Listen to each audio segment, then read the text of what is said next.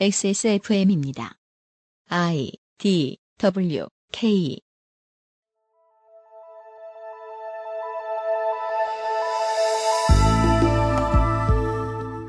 우리 방송을 글로 기록하여 책이나 온라인 매체에 남겨달라는 요청을 간혹 받곤 합니다.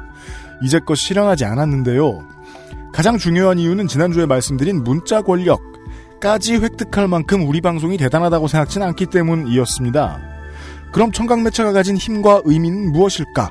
저도 궁금하네요. 매체와 감각의 행의 네 번째 시간 파동, 청각 그리고 구술의 이야기입니다.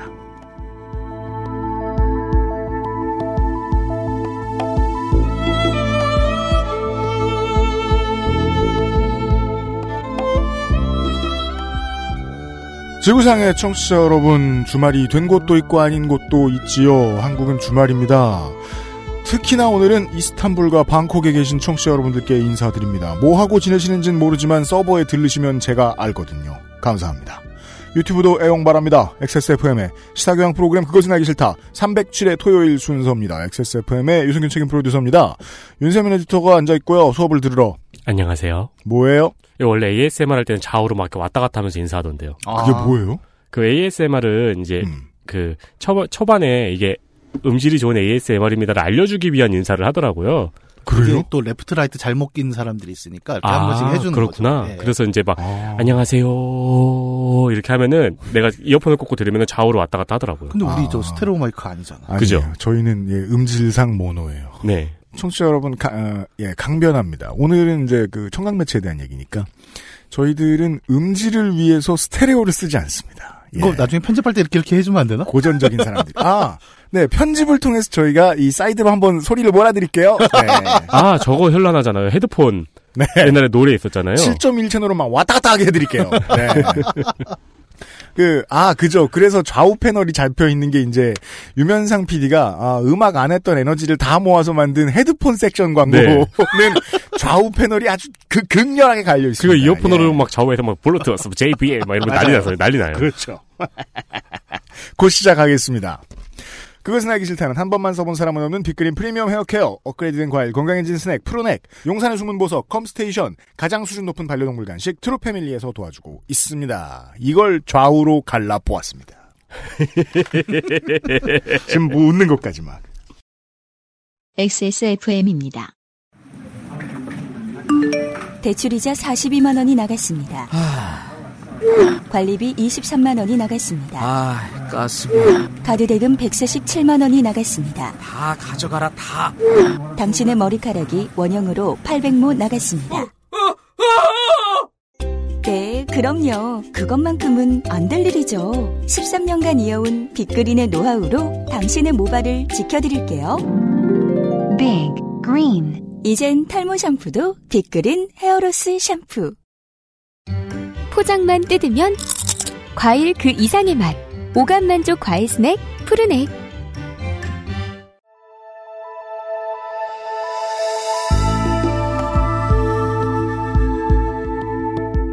기본 교양 매체와 감각의 인해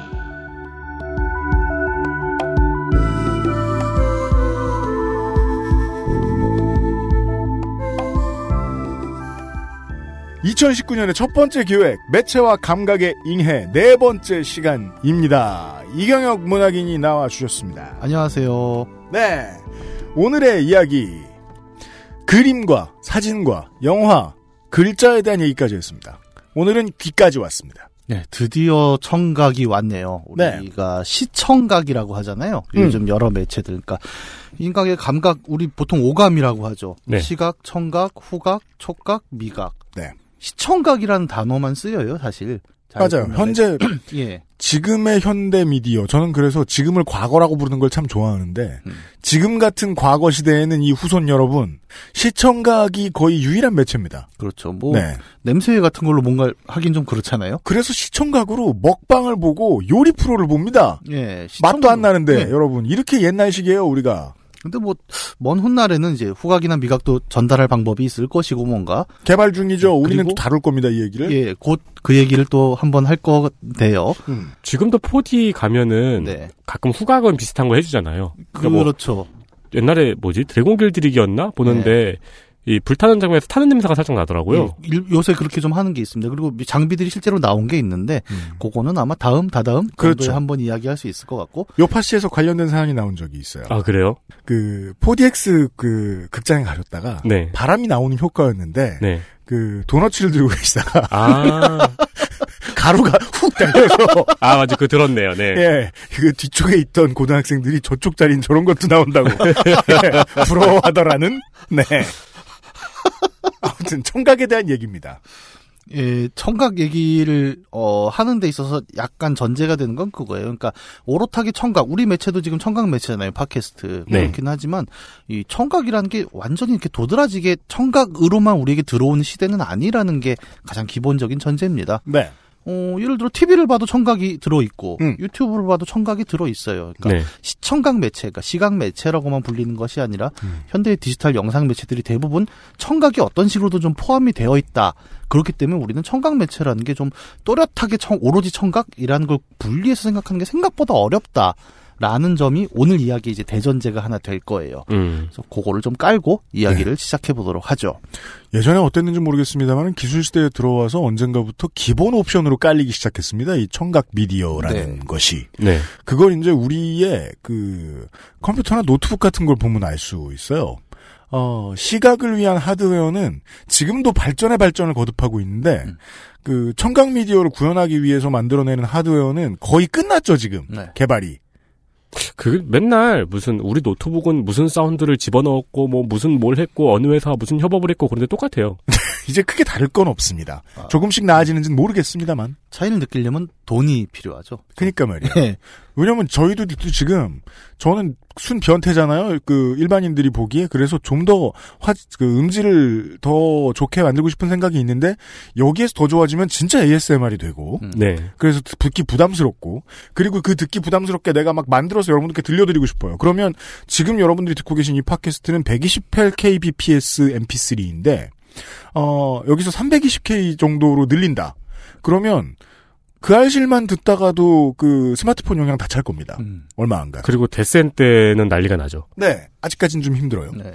그리고 어, 듣는 분들도 귀가 이제 황금귀가 되겠죠, 점점. 아, 아직까지 힘든 게 아니구나. 영영 힘들어요, 그렇게. 음, 맞아요. 그게 그리고 음질이 처음에는 100만큼 올리는데 1의 금액이 필요한데 네. 그 다음에는 1만큼 올리는데 100의 금액이 필요하잖아요. 그럼요.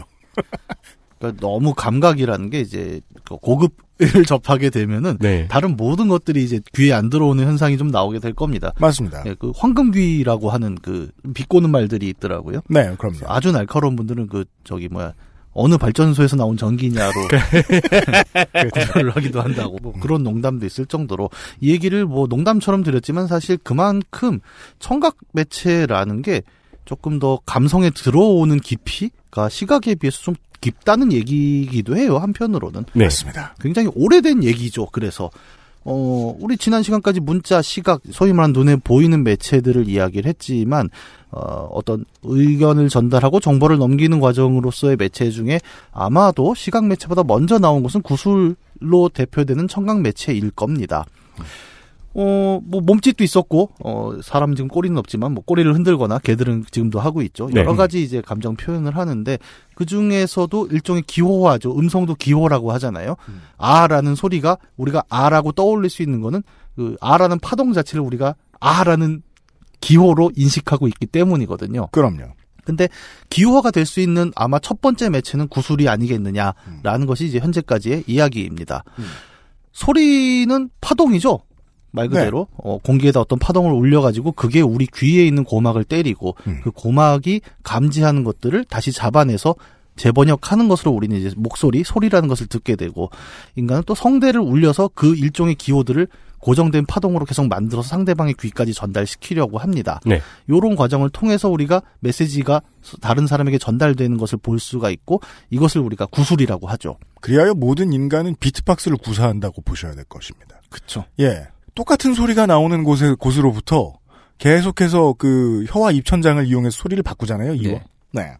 정보 전달을 위한 청각 매체는 이제 굉장히 오랫동안 인류 사회에 자리를 잡았었죠. 다만 우리는 이제 그런 시대들을 소위 말하는 선사 시대라고 부릅니다. 왜냐하면 기록이 되지 않았으니까 우리는 몰라요 지금. 네. 네. 어, 소리로 정말 많은 것들을 이야기를 했고 전달을 했지만 어, 소리의 문제는 뭐 뒤에서도 얘기하겠지만 결국 어떤 기록으로 남기는 어렵다는 것이었습니다. 역사의 기준은 기록. 네. 기록이 없던 시대를 우린 퉁쳐서 선사시대라고 부르니까요, 심지어. 그때 뭘 했는지 몰라요. 네, 알 수가 없죠. 그냥 우리는 다만 남아있는 게 그림이고 남아있는 게 문자니까 이것으로 추정할 뿐이죠. 네. 그러면 기- 문자나 그림으로 기록이 되지 않았던 시대에는 전승이라는 게 없었냐? 그것도 아닙니다. 음. 우리가 그거를 표현하는 가장 대표적인 단어가 이제 구전문학, 구비문학, 네. 뭐 이런 구전이라는 표현이 있죠. 음. 말로 계속 전달이 되긴 했습니다. 그러니까 어렸을 때 아이들 그렇죠. 할머니, 할아버지 옛날 얘기 해주세요. 할머니, 할아버지는 옛날 얘기를 다 알고 있다라는 음. 전제가 깔려 있는 얘기거든요. 네. 할머니, 할아버지 옛날 얘기를 어떻게 알았냐? 어, 자기도 어렸을 때 들었으니까. 음. 계속 말로 전달이 되는 거예요. 음. 저도 우리 아들 뭐 한 세 살 네 살 때 보면 이제 잘 때 되면 항상 옛날 얘기 해달라 그래요. 음. 그건 좀 말도 안 되는 뻥을 다 칩니다. 정말. 그럼요. 그냥 누워갖고 생각나는 대로 막 얘기를 하는데 음. 네. 그거를 가만히 정리해보면 그래요. 나도 옛날에 다 들은 얘기거든요. 음. 어디선가 들었는데 아 나 어렸을 때 이런 얘기 들었는데 되게 재밌었는데 솔직히 말하면 정확히 기억은 안 나죠. 그러면 내가 어렸을 때 들은 얘기인데 내가 아들한테 해주는 얘기는 막 스마트폰 얘기가 나오고 이렇습니다. 구전 문학의 첫 번째 특징입니다. 네. 메신저가 다 다릅니다. 다 다르고 자기 환경에 맞춰 자기 얘기를 하게 되는데 어쨌든 원전은 있는 거예요 모두가 네. 그렇다 보면은 그 원형이라는 게 어딘가 있을 것이고 그게 이제 아 지금이야 우리는 이제 기록이 남는 시대니까 어느 정도 추정이 가능하겠지만 어, 말 그대로 문자도 없고 그런 시절에도 뭔가 모여서 계속 또 모닥불 옆에서 얘기를 했겠죠. 네. 그럼 그게 또 다음 세대에 전달되고 그러면서 계속 이어져 내려왔었고 그 이어져 내려온 전승이라고 하죠. 그것이 어느 순간 문자와 그림으로 기록이 되면서 오늘날 우리가 아 옛날에 요런 것들이 그 기록이 있기 이전까지 전승되었던 내용의 원형이구나라고 얘기할 수 있는 예, 최초의 어떤 매체로서 남게 되는 거죠. 예, 이 전승의 과정이라는 거를 좀 상황을 좀 되짚어볼 필요는 있어요. 음. 아까도 얘기했죠. 모닥불 근처에 모여서 사냥꾼들이 뭐 오늘의 사냥을 얘기하다가 음. 이제 부족장쯤 되는 분이 그럽니다. 이, 뭐 옛날에도 이제 어른들은 어른들이에요. 음. 야, 내가 젊을 때는 말이야. 음. 창 하나로 코끼리 세 마리를 잡았어 이놈들아. 그죠. 뭐 네. 그런 얘기를 하겠죠. 음. 이 얘기 뭐 제가 뭐 옛날에도 꼰대가 쳤다 이게 중요한 게 아니라 중요한 건 뭐냐면 여기서 나오는 아, 어떤 옛날 이야기라는 것뭐 영웅 신화일 수도 있죠. 그러니까 창 하나로 코끼리 세 마리를 잡은 영웅의 이야기. 네. 아니면 이 지방을 통일했던 어느 부족장의 이야기 굉장히 많겠습니다만 이 이야기의 상황을 보면 되게 재밌는 지점은 이 하나의 영웅담 혹은 서사가 반드시 화자와 청자라는 당사자성이 되게 뚜렷하게 나타나는 건데 음. 음, 문학책은 그렇습니다. 우리가 소설책 재밌는 걸 읽잖아요. 예를 들어 뭐 드래곤볼 만화책을 읽는다고 합시다. 네. 화자는 누구일까요? 아, 이름이 생각이 안 나네요. 도리야마 아키라. 아, 맞습니다. 맞죠? 네. 어쨌든 화자는 있는데 화자는 작중에 드러나질 않죠. 음. 뭐 그걸 전지적 작가 시점이라고도 얘기를 하고 여러 가지 이야기를 합니다만 책 이라는 고정된 매체를 통해서 우리가 어떤 정보나 이야기를 접할 때는 이게 말하는 사람, 메신저라고 하죠. 음. 이 메시지를 발사하는 사람과 받아들이는 사람이 되게 명확하게 분리가 돼요. 무엇으로부터? 텍스트라는 기준으로부터. 네. 근데 구술 매체, 청각 매체의 경우에는 어떤 경우에도 항상 그렇습니다. 말하는 사람과 듣는 사람이 1인칭, 2인칭이에요. 당사자인 거죠. 네. 내가 너한테 말하는 거야. 그러니까 혼잣말도 합니다만 음. 혼잣말도 심지어 어쨌든 말하는 주체라는 건 되게 명확하거든요. 글이라는 매체는 그런 면에서 상대적으로 좀 객관적이죠. 음. 어, 그 흔적이 남는 게 이제 글 쓰는 사람들의 되게 중요한 특징 중에 하나 그런 게 있어요. 그러니까 글 쓰다 보면 또 자기 얘기를 하는 순간들이 있지 않습니까? 네. 네. 필자는이라는 표현을 써요. 그렇죠. 네, 제3자인 것처럼 얘기를 하죠. 음. 네. 여기에 대해서는 뭐, 그니까 글 습관에 따라서 굉장히 호호가 좀 갈립니다. 필자라는 말을 쓰지 말자. 나, 저 같은 경우 이제 나는이라는 표현을 쓰는데 주로. 네. 근데 뭐, 아니다. 필자라는 말을 씀으로써 좀 객관하다가 가능하다 또 이런 의견도 있습니다. 순 거짓말이라고 생각. 어, 이걸 굉장히 잘하는 분들은 이제 주로 군대에 계시죠. 그 중대장은 오늘 매우 아. 그러니까요. 저 그거 너무 신기해요. 왜 중대장하고 대대장은 꼭 그렇게 얘기할까요? 예, 제가 어제 어디서 봤는데 세- 세계에서 가장 실망 많이 하는 직업이 중대장이라고. 아니, 그리고 되게 귀엽잖아요. 그쵸? 중대장은 오늘 밥을 먹었다. 그 군대가 매우 귀엽죠, 그래서. 예. 네. 이제 군대 말이 어떻게 보면 되게 문어예요. 그런 면에서. 네. 스스로를 3인칭으로 부릅니다. 네, 그러니까 그 3인칭으로 부른다는 게 문어의 되게 대표적인 특징이 아닌가 저는 네. 그렇게 생각을 하는데 어, 구술에서는 그러니까 우리가 일상적으로 이야기할 땐 그런 말을 쓰지 않어요. 보통 그런 말 쓰면 쟤는 어디 뭘 잘못 먹었나? 음. 그렇게 생각을 아니면 갓 제대했나? 뭐 음. 그렇잖아요. 그렇죠. 그, 그, 2000년대 초반에 정모하면은 그런 말 쓰시는 분들이 종종 나왔는데. 헐 세상에. 그래서 뭐 나중에 얘기 나오겠습니다만 오늘날의 사회는 소셜 미디어의 사회는 실제로 써놓은 텍스트가 구술인 것처럼 쓰이는 경우가 많고 네. 저는 그걸 인정해야 된다고 보는 사람인데 네. 글로 썼는데 그냥 나의 팔로워들에게 1인칭, 2인칭으로 말하는 거하고 거의 똑같다. 음. 그렇게 보셔야 된다라는 생각도 많이 들어요. 네. 아니면 연대장 같이 보인다는 거죠. 연대장 같이 보인다는 거지. 예. 네. 어, 옛날 얘기로 다시 돌아가 봅시다. 그 모닥불 주변에서 떠들던 사람들. 네. 예를 들어 부족장님이 그렇게 얘기하시는데 아무도 안 들어요. 와, 진짜 또 옛날 얘기하고 있다. 그러면은 말하다 화를 내죠 보통. 그렇죠. 야, 안 듣냐?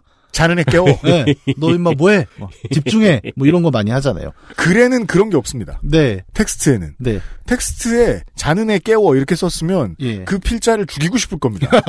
어디다 대고 귀척이야. 아니, 이제 예. 그, 자는 애는 그걸 못 보죠. 보통 그건 깨 있는 사람만 볼수 예. 있죠. 그렇구나. 그러니까 그 그런 게 있어요. 그러니까 학교 수업이나 강의 보면 꼭 그런 거 있잖아요. 집중해. 뭐 거기 뒤에 좀 깨워라. 네. 뭐 문 닫아라. 이런 표현들 있잖아요. 그 다시 저기- 말해서 내가 말하는 게 바로 너네한테 가야 돼라는 게 되게 현장적으로 나타난다는 거예요. 그렇습니다. 그전 세계에서 선생님만 쓰는 말 있잖아요. 네. 지방 방송 꺼라. 그쵸. 네.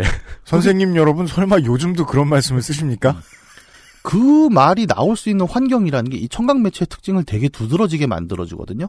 나에게 집중해라는 메시지가 계속 나간다는 건 이 메시지가 굉장히 쌍방향적이라는 거예요. 음. 비록 일방적으로 강사가 말하고 선생님이 말하지만 선생님이 집중 안 하는 걸 볼 수 있다는 것은 이 청각 매체에 의한 구술이 굉장히 쌍방향적이라고 합니다. 태생적으로. 음. 그렇기 때문에 문자 매체와 가장 큰 차이라면은 어떤 물질적인 차이, 뭐 기록이 된다 이런 것보다 저는 이 현장성 그리고 음. 쌍방향성이 굉장히 두텁다고 좀 보는 편이에요. 그, 사이버 강의 촬영하는 현장을 가보면은요, 네. 이제 교단에서 강의를 이제 대학에서 뭐 20년 동안 하신 분이라든가 강의를 굉장히 오래 하신 분이 와서 카메라 앞에서 강의를 못 하시는 경우가 굉장히 많아요. 네. 왜요? 학생이 없으니까 못 음. 하겠다는 거예요. 아, 우리도 그래서 그 언론인이나 뭐 선생님 이런 분들이 우리 방송에 나오면 힘들어 하시는 경우가 많아요. 음. 보이지 않는 청자들을 상대로 해야 되니까 네. 그게 뭔지를 잘 모르시는 거죠. 그래서 아. 그런 분들을 위해서 뭔 소리야 앞에 있는 건 윤세민하고 저밖에 없는데. 음. 그런 분들을 위해서 어떤 방법을 쓰냐면은 담당자가 들어가서 고개를 끄덕여주는 역할을 한 명 해줘야 돼요. 아. 실제로 그래요. 그저 같은 경우도 그렇습니다. 제가 좀 심심해서 취미 삼아 혼자 유튜브 이렇게 찍어보기도 하는데 네. 혼자 말하면 계속 어중 어중떠중 막 이런 말을 하는 거예요. 돈이 안 벌리면 취미라고 이야기하죠. 아 그건 돈 문제구나. 여튼 그 근데 여기 와서 앉아 있으면 어쨌든 지금 같이 앉아 있는 두 사람이 있으니까 네. 돈 문제죠. 그 출연료가 나오고 그렇군요. 아 제가 거기까지 생각을 못했네. 여튼간에 앞에 들어주는 사람. 이게 그거 되게 중요해요. 네. 정말 안 그러면 정말 대본을 그대로 읽는 상황이 나오거든요. 네. 어, 지금 제가 대본을 한 A4 두 장 정도 써왔는데 어, 그냥 읽으면 이거 15분이면 읽거든요, 사실. 청취자 여러분이 사이버 강의 보시던 기억을 해보시면 분명히 영상이고 말을 하는데도 불구하고 무슨 움직이는 여권 사진처럼 보이는 어색한 교수님들이 지금 생각이 나실 거예요. 네. 그런 사람들 얘기입니다. 청자가 있다. 그리고 그 청자를 계속 의식하는 발화자라는 것은 이 매체가 얼마나 쌍방향적이냐라는 게 태생적으로 내재해 있- 있지 않는가라는 걸 좀 드러내는 지점이고 그렇기 때문에 요거를 묶는다면 저는 상황 중심성 이라는 것 그리고 음. 또 하나의 이제 중요한 게 그- 들어가는 게 뭐냐면은 청각 매체라는 거는 뭐 라디오나 테이프, CD 같은 기록 매체가 등장하기 전까지는 결국 그 현장이 지나면 다 사라진다는 거였잖아요. 네. 기록이 안 되는 매체입니다. 기본적으로. 네. 그렇기 때문에 그 상황을 놓치면은 끝이에요.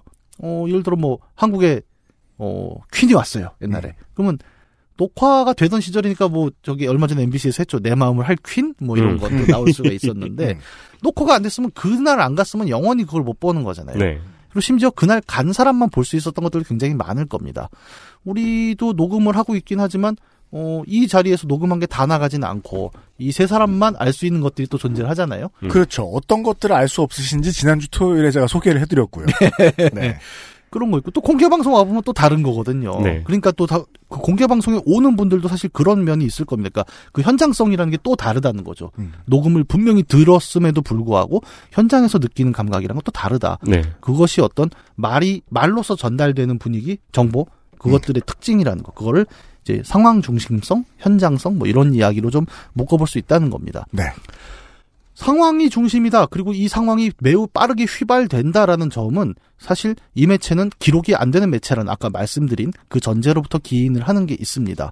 이 내용들이 고스란히 속기되지 않는 한 이 내용은 다시는 반복되지 않을 거고요. 음. 그런데도 우리가 구전문학, 구술문학 뭔가 전승이 있을 수 있었다라고 아까 얘기를 했잖아요. 음. 그럼 그 근거는 뭐냐? 어딘가 기록이 되고 있다는 겁니다. 그죠. 어디에? 음. 네. 사람의 머리. 네. 국문과 석사생들. 옛날에는 아예 그걸 전담하는 직업도 있었죠. 그래갖고 네. 그 음유 시인이라던가 음. 뭐 이런 기록 담당이 있었고 이 얘기는 어 스타크래프트 2의 마지막 확장팩에 보면 되게 좀 재밌게 나오는 부분이 있습니다. 음. 프로토스라는 종족이 있어요. 스타크래프트에는. 네. 얘들은 어 그림을 한번 검색해 보시면 입이 없는 종족입니다. 음. 뭘 먹는진 모르겠는데 음. 입이 없어갖고 말을 못 해요. 네. 뭐 하려면 할 수 있는데 말- 귀찮아서 안 해요. 되게 많죠, 근데. 예. 그죠.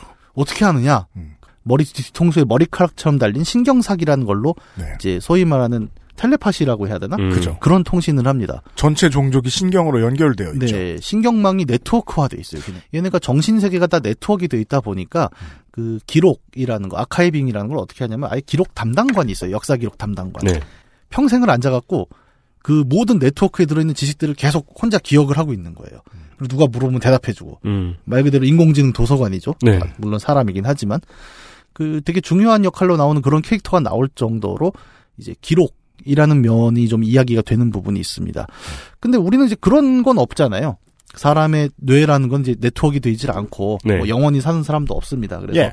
아까 얘기한 대로 자꾸 까먹습니다. 음. 내용은 계속 바뀌고요. 인간의 기억이라는 것이 그러니까 완전히 기계적으로 완벽하지 못하기 때문에 언제나 와전이 계속 나옵니다. 이 와전이 제일 웃기게 나오는 게 저는 그 속담 중에 그거 생각나요. 그 음. 왜 우리 옛날 얘기할 때 항상 시작하는 호랑이 담배 피던 시절에 네. 그죠. 이 얘기 되게 웃긴 얘기잖아요, 사실. 음. 담배가 우리나라에 언제 들어왔죠? 처음 피는 게 뭐, 아, 영, 영정조 때 막 담배 피는 얘기 나오고 보통 이렇지 않습니까? 음. 근데 호랑이 담배 피던 시절에 하고 갑자기 당군 신화 얘기를 합니다. 음. 그때 담배가 없었는데. 정약용이 무진장 칭찬했다는 기억이 있죠. 네. 이 세핑한 것 완전 좋아. 건강에 좋아. 많이 피도록. 네. 네. 옛날 얘기라고 하는데 왜 호랑이 담배 피던 시절이라고 할까? 음. 정작 이야기는 막. 따라서 요즘 호랑이다. 임을 알 수 있습니다. 네. 그러니까 사실은 되게 옛날 얘기도 아닌 거예요. 근데 우리 막 섞어서 쓰잖아요.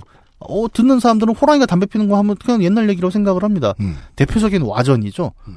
근데 이런 게 계속 엇나가는 거예요. 그러니까 정확한 전달이라는 게 불가능합니다. 사람의 기억이라는 건. 네. 음, 청각, 네. 15세기에 들어왔네요. 15세기요. 네. 어, 대충 뭐 그래도 뭐 그렇게 긴 얘기는 아니잖아요. 네네. 어쨌든 뭐 연호랑 새우녀 전설 얘기하는데 호랑이 담배 피던 실로 시작을 하는 거죠 보통. 음, 음.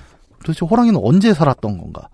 그래서 이제 그걸 보완하려는 게 이제 문자 매체죠. 그 녹취를 합니다. 네. 조선왕조 실록 보면 왕이랑 뭐 신하랑 막 싸우는데 옆에서 누군가 계속 기록하고 있잖아요. 네. 승정원 일기 같은 거 보면 뭐 해독은 다 안 됐는데 음. 별 얘기를 다 써놓습니다 정말. 쓰지 마라고 써 있죠. 쓰지 말라 하셨다. 네. 지금 말하는 것도 또 쓰지 말라 하셨다. 성질 뻗쳐서 정말 이라고 또 한 말 말씀하시면 또 쓰고. 네. 예. 뭐 조선 시대에 기록한 이 저기 이런 실록이나 승정원 일기 같은 거는 심지어 뭐 기록 유산이잖아요. 세계 기록 유산. 네. 어, 되게 관료제가 굉장히 잘 발달돼 있던 조선 시대는 기록이 정말 관료제의 핵심이다라는 걸 알고 있었고 음. 아예 기록을 전문으로 하는 사람을 공무원으로 뽑을 정도로 음. 되게 집착을 했던 거죠. 그 얘기는 뭐냐면 어, 구전을 통해서 전승되는 것들은 불완전하다. 근데 관료제라는 것은 불완전한 정보로는 성립할 수 없거든요. 네. 그것을 고정시켜야 한다는 게 굉장히 중요했다는 걸 알고 있었고 어, 많은 사람들이 뭐 비단 조선왕조 실록뿐이 아니라 그 구전으로 전달되는 이야기들을 어느 순간 고정시켜서 계속 후대로 이어야겠다는 생각들을 하게 되고 그런 것들 나오는 게 역사가 있겠고 종교들도 다 그렇습니다. 네. 그리스도도 그렇고 뭐 공자도 그렇고 석가모니도 그렇고 우리가 알고 있는 유명한 사람들은 자기가 자기 얘기를 직접 쓴 적은 없어요. 그쵸. 예, 그냥 자기는 말하러 다닙니다. 잘 음, 보면. 음. 되게 재밌어요. 다 똑같아요. 어딜 가서 청중들을 모으고 말을 합니다. 그리고 제자들이 그걸 기록을 해요. 네. 항상 말을 했던 거지. 아니 뭐 공자는 뭐 자기가 쓰기도 했죠. 뭐 춘추 같은 건 자기가 쓰기도 했는데 뭐 춘추를 갖고 우리가 공자 얘기하는 건 아니잖아요. 근데 그게 전 세계에 공통적으로 발견된 되게 재밌는 부분 중에 하나인 거예요. 성인이라 불린 사람들은 단지 말을 했을 음. 뿐입니다. 사람들에게. 그 현장을 계속 강조를 했던 거예요. 어떻게 보면. 서, 이 대중이랑, 당시의 대중이라는 건 지금의 대중과 다르죠. 글을 모르는 사람들. 음. 글을 모르는 사람들에게 글을 써봐야 아무런 의미가 없다는 거예요. 그렇기 때문에 가장 쉬운 말, 비유도 엄청 쉽잖아요. 다들 보면. 네. 그냥 뭐 포도나무에서 말이지 뭐 이런 얘기 하고 있고 쉬운 얘기로 대중들한테 전달할 수 있는 되게 중요한 매체였던 거예요. 처음부터 끝까지. 문자라는 거 우리 지난 시간에도 얘기했죠. 뭔가를 배워야 됩니다. 누가 공부가 되고 준비가 되고 기술이 있는 사람들이 이야기였는데 어, 세계적으로 유명한 성인들은 그런 사람들이 얘기하려고 하는 게 아니었던 거죠. 다만 그것을 후대에 기록하려면 어쨌든 문자화가 필요했다는 것이었고 그것을 제자들이 이제 작업을 하면서 경전이라는 형식이 나타나게 되는 것이었고요. 예를 들어 누군가가 되게 유명한 스피치, 인터뷰 혹은 뭐 공연에서 무슨 랩을 했다. 이것이 유튜브에 클립으로 남는다. 그러면 구글은 이미 기록을 하는 기록관을 개발해 놨죠. 그래서 AI가 알아서 자막 깔아줍니다. 네. 네. 완벽하게 맞진 않지만. 네. 아하. 인류는 처음에 이제 성인들의 말을 적고자 하는 욕망, 음. 필요 같은 것으로부터 구술에서 문자로 이전하기 시작했군요. 네. 어, 문자의 등장은 그래서 어떤 면에서는 청각의 보완이기도 해요. 그렇죠. 예, 청각 매체가 자꾸 휙휙 날아가고, 아니, 저 고귀한 말씀을 저 어떻게든 좀 후세에 전달하고 싶은데 방법이 없을까? 처음에는 그랬죠. 암송을 했죠. 맞습니다. 코란 같은 경우도 처음에 뭐 암송이 되게 중요하다고 음, 지금도 네. 강조를 하고 있고, 음. 불경도 외웁니다. 음. 마하바냐 바라밀다 심경 그 내용은 몰라도 음. 외우죠. 저는 뭐 예전에 한번 얘기했는데 이 따금 절에 가는데 음. 그 이만한 그 불경집이 있습니다. 음. 네. 그 혹시 펴보시면 되게 놀라는 게 음. 그 불경이 뭐 어쨌든 원어는 이제 산스크리트어 뭐 이런 거잖아요. 음. 그러면 이렇게 써 있어요. 한글로 못다남 사반다 음. 아반다 하 이렇게 써 있어요. 그게 이제 그 우리나라에 이제 외국 노래가 노래방에 들어오기 전에 팝송만 들어왔을 때, 네. 예, 그 인기 때문에 포청천 노래가 노래방에 실려 있어요. 네. 근데 다른 요즘에 이제 중- 중국어나 일본어는 그 나라 언어로 표시가 되잖아요. 그쵸. 근데 포청천은 찍으면은 한글로 가이펑유, 가이펑유어 아, 포청천 땡땡. 왜왜 둘 다 외워? 왜 둘 다 외워? 불러봤거든요. 이거 안 불러봤어요? 영웅들이네 이 공부 따원 안 하고 그걸 외우고 있어. 내가 그걸 왜 알아요? 구술 아 구술은 무섭다. 아, 포청천은 인싸의 노래였습니다. 그렇죠. 네. 카이펑유어 하면 다 나왔죠. 그 나중엔 아이폰 유저로 변질됐잖아요. 아이폰 유저 포청천 구술의 문제점을 함께 알 수 있었습니다. 아이폰 유저가 되었군요. 아, 네 이해하기 쉽네요. 네. 예 예. XSFM입니다.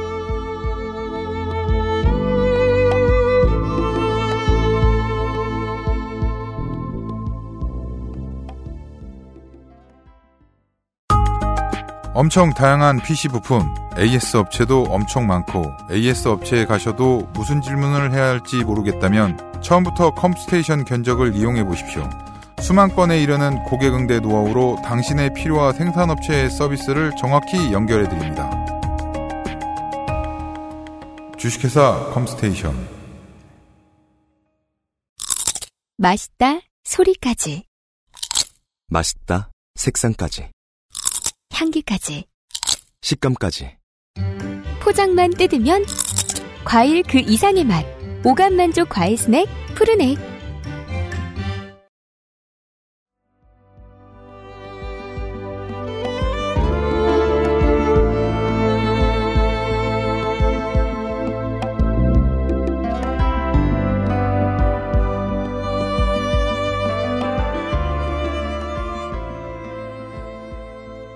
그러니까 길가메시 서사시의 진짜 재밌는 버전도 있었을 거예요. 우리가 못 들은. 네. 그렇죠. 네. 네. 뭔가 더 많았을 거예요. 그 중에 이제 재밌어서 남았다기보다는 기록이 된 버전이 지금 우리에게 전달이 되는 음. 거니까요.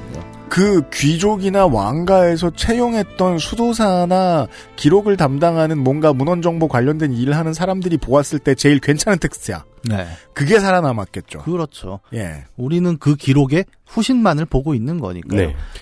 좀 정리를 하자면 그래요. 그러니까 초기 구술, 그러니까 녹취라는 기술이 발전하지 않았던 초기의 구술이란 건 당연히 어느 정도의 한계를 포함한 특징을 갖고 있었고 음.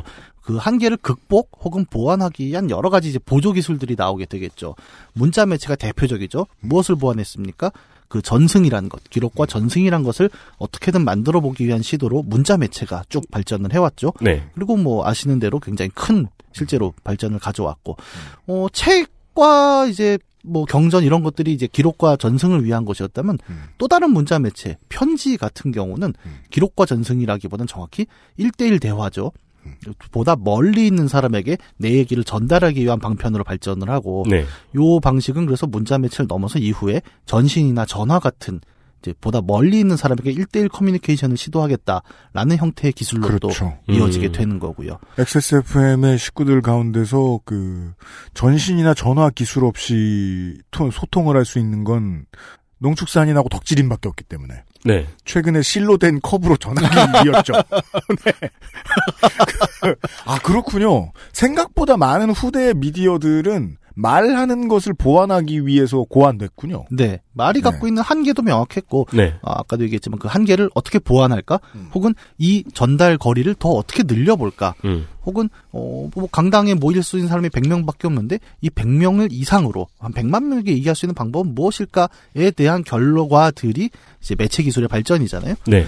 그래서 책 얘기했고 편지 얘기했고 뭐 그다음에 전신 전화 얘기했지만 어 그리고 이제 요즘 우리가 알고 있는 라디오와 텔레비전 같은 경우는 아까 얘기한 강연과 같은 일대 다 커뮤니케이션을 보다 많은 사람들이 함께 할 수 있는 방안은 무엇일까에 대한 대답이겠죠. 음. 그래서 여러모로 좀 청각 매체는 그렇습니다. 최초의 매체였고 이 매체가 갖고 있는 한계들을 넘어서기 위한 방편으로서 후대 매체들에게 굉장히 큰 아이디어의 중심이 될 수밖에 없었다라는 것이 이제 고전적인 청각 매체의 의미일 것입니다. 네. 이런 의미는 이제 기술 시대에 들어오면서 좀 더 새로운 면모를 드러내게 되고 그 대표적인 것이 아마 라디오겠죠. 그렇죠. 라디오의 후신. 인 것으로 많은 사람들이 착각하고 있는. 네. 어, 팟캐스트에서 이 얘기를 하고 있습니다. 후신이라고도 약간 이제 짐작이 되는 게 그 팟캐스트가 뜨니까 라디오 방송사가 방송들을 전부 다 팟캐스트에 올려놓고 막 그랬, 네. 그랬죠. 네, 맞아요. 근데 음. 노래가 잘려서. 아 맞아요. 네. 그래서 그게 그 매체 간의 서로의 차이인데 이건 좀 이- 이 오늘의 주제하고 조금 다른 얘기인데 서버에 올려놓고 사람들이 구독하게 만들 수 있게 팟캐스트화된 라디오는 좀 더 기록으로서의 네. 특성을 음. 더 많이 갖게 되고 어, 서고를 새로 하나 튼 거지 네. 뭐가 변한 게 아니잖아요. 네. 예, 예, 예. 아, 그런 차이가 있겠군요. 그건 또 실제 하시는 분이 또 이렇게 얘기하니까 야 이거는 되게 중요한 증언이다. 뭔가 네, 이걸 그렇죠. 누군가가 기록해 주세요. 그렇죠. 옛날에 라디오는 물론 녹음을 할 수 있었지만 네, 날아가는 시- 초기의 구슬하고도 되게 비슷한 면이 있었네요. 예 그렇습니다. 네. 라디오에 대한 소개는 잠시 후에 더 해주시겠습니다만은 어떠한 상인 혹은 어떠한 체제가 사람들에게 우리말을 듣고 있어줘 음. 라고 하는 의도를 가지고 만들어 놓은 기계랄까요? 네. 시스템이랄까요? 그러면 라디오 얘기를 한번 해봅시다. 라디오 하면은 저는 그런 생각이 제일 먼저 들어요. 뭔가 다른 거 하면서 할 수 있는 되게 좋은 매체다. 네. 음, 저는 뭐 집에서 가사를 하고 있습니다만 설거지 하면서 청소하면서 TV를 보거나 게임을 할 수가 없어요. 음. 보통은 운전을 하면서도 사람들은 라디오를 엄청 듣죠. 네. 특히 이제 우리나라 라디오는 거의 낮 시간 동안에 운전자분들이 대부분 이제 주 청취자 군으로 움직이고 계십니다. 그래서 그렇죠. 옛날에 가입토텐 심사위원 중에는 택시기사분들이 있었죠. 네. 아, 그래요? 네. 업계에 있는 분들의 이야기를 들어보면 예전에 비해서 저녁 시간 프로그램보다 낮 시간 프로그램 진행자들의 출연료가 훨씬 더 가파르게 올랐다라고 하더군요. 투시 탈출. 그래요? 그거는 뭐, 예, 모르겠어요. 컬투. 뭐, 아, 컬투는 그렇군요. 그렇고, 네. 네. 네. 음. 2시가 제일 핫한 프로라고 저는 알고 있어요. 됐나 봐요. 옛날에는 10시, 8시, 12시 이래, 자정 이랬는데. 네. 예. 두시 라디오의 가장 큰 역할은 졸립 네. 잠을 깨야 되는 거거든요. 밥 먹은 사람들. 네. 아, DJ 철이 선생님처럼. 그분도 막 택시 기사님들랑 그 캠프 가고 그러시더라고요. 네. 라디오 워낙 오래 하셔 가지고. 네. 그러니까 온 에너지를 다 쓰면서 오버하시잖아요. 네, 그 네. 목적이 분명한. 음. 음. 그 4시에 저 김창렬 씨 나오는 건 막 완전 시끄럽습니다. 네. 함께요! 뭐 이런 그거는 거. 아 진짜 그렇구나. 컬투 옛날에 컬투쇼 뒀다가 그거 바로 함께 넣- 해요 나오면은 되게 해요. 뭐 놀래요 막 깜짝깜짝 놀래고 막. 어, 이 양반들 라디오 들으시는구나.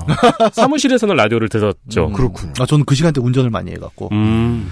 그 운전한다, 설거지한다, 청소한다, 그러니까 뭔가 겸해서 들을 수 있는 라디오라는 것, 청각 매체라는 것은 한편으로 드러내는 건 그런 점이죠. 그러니까 와, 우리가 얼마나 시각 중심의 매체 시대를 사냐. 네. 그러니까 시각 매체가 워낙 보편적이고 그게 우리 일상에 가장 가깝다 보니까 어, 시각 매체를 보면서 다른 시각 매체를 보는 게 굉장히 어려운 거죠.